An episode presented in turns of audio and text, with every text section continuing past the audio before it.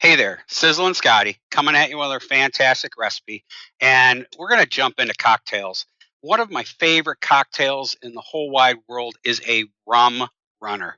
Now, rum runner got its start way down in the Florida Keys at a place called the Holiday Isle Tiki Bar in Islamorada in the Florida Keys. Now, I honestly think that the best rum runner is made at a place called Hog's Breath in Key West and if you're going to go there, you want definitely your rum runner to be made by the awesome bartender Stephanie.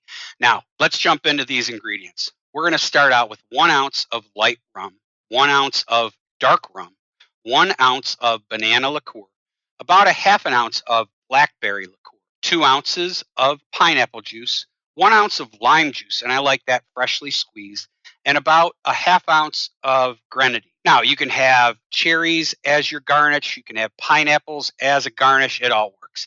So let's put this together. So add the light rum, the dark rum, the banana liqueur, the blackberry liqueur, the pineapple juice, that awesome fresh lime juice, and the grenadine into a shaker with ice and shake it until well chilled. Now, strain it into a hurricane glass or your favorite cup of choice with some crushed ice. Garnish it with that fruit and have at it. This is just an amazing, amazing cocktail that's so fresh and refreshing. And just having one at home takes me right away and makes me think of my favorite place, Key West.